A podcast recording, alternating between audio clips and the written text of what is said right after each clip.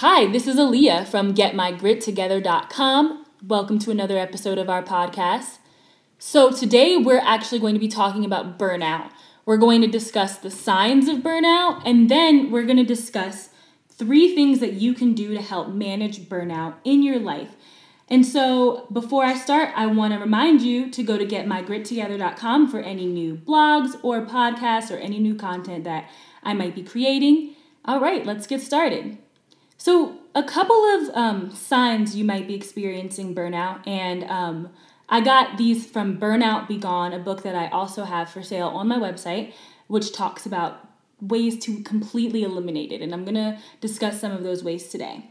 So, here's a couple of the signs you find it difficult to wake up in the morning, or you find it difficult to get to sleep. And if you work out, you notice signs of overtraining, so you might have achy knees.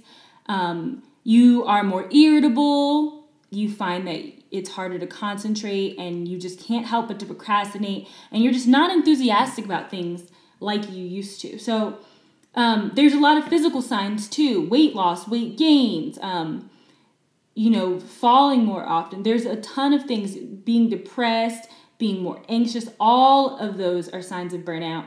And um, there are also signs of other things too. So I want you to re- evaluate your own life and see if that's what you're actually dealing with or if it's a more serious issue. Um, but I argue that burnout's pretty serious. And, you know, you can't keep motivation for any goals that you have if you're going to be feeling burnt out, if you don't have that initial motivation. Because if you work too fast, if you work too hard, um, the main killer of our goals is burnout or lack of motivation. So I'm going to discuss three things that you could do to help and manage that.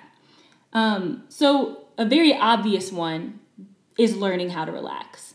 But the key here is to relax the right way. I think that most people find relaxing to be sitting in front of the TV, texting, surfing the web. All of those are are fun and you know there are certain ways to relax, but when you're thinking about burnout, um, Burnout Be Gone talks about how the lights on the screen actually they make our eyes work harder and they also increase our stress hormones. So there's some other ways to relax to actually recharge your batteries in a physical sense. And that includes listening to music and reading instead of watching TV, stretching, doing yoga, taking a light stroll in the park, um, doing light exercise because if you're really, really tired and then you work out, you're increasing your cortisol levels again. But if you do something like um, said before, taking a stroll in the park in nature, you're not getting access to those harmful um, lights that come from technology such as screens, and you're getting out in the world, and that actually helps create a more physical response of relaxation than the, as said before, ways that people typically relax in today's society. So keep that in mind. Also, sleeping. Um, we don't get as much sleep as we need to get. And I feel like some people might, but having too much sleep is also an issue. So experiment for a couple of nights. If you only need seven hours, only sleep for seven hours. Don't sleep for eight, nine, or 10. And if you only sleep for five hours, then you definitely need to cut out whatever you're doing at night that makes it difficult for you to get that extra sleep. Which brings me to my second um, way to avoid burnout, which is make sacrifices.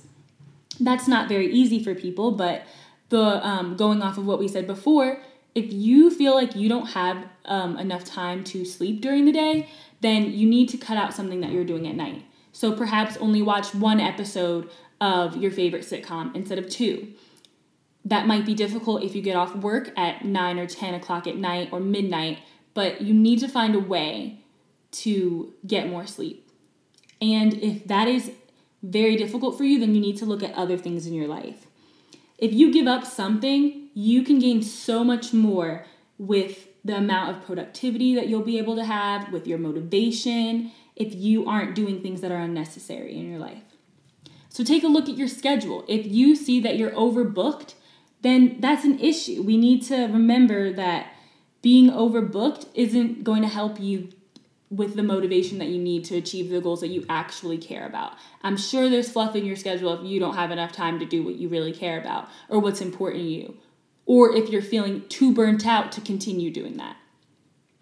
Making sacrifices goes along with my very last tip that I'm going to give you, which is think about energy management more than you think about time management.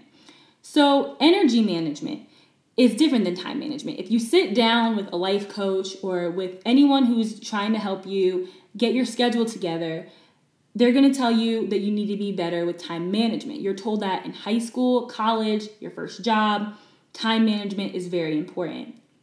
But you can fit various things in your day using time management. It's not teaching you that you need to make sure that you have enough energy to put your all into those activities, or you're going to regret um, taking a part of those activities. You're not going to be optimal. You're not going to be the best version of yourself. And if you can't show up as the best version of yourself, I would argue not to show up to whatever that is at all.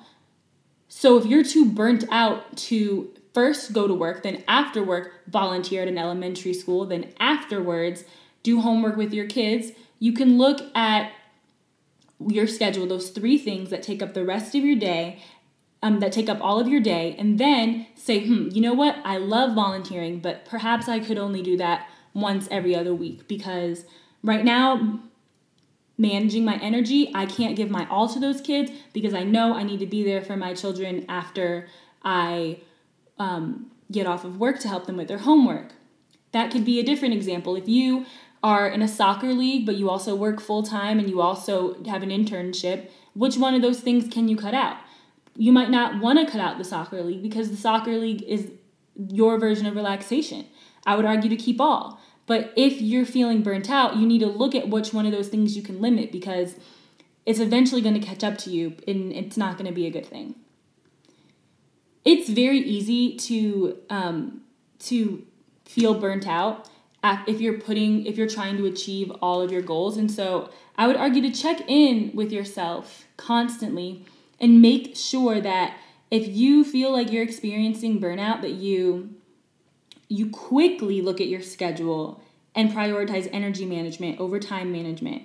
You give up something that is not necessary that is not a priority that does not give you joy and relaxation or something to improve your life and I would also argue that you learn how to relax and relax in ways that you can also re- you can relax in ways that include looking at screens, but I would also really really urge you to find ways that ways of relaxation that purposely omit looking at screens, getting out in nature, light exercise, sleep, reading.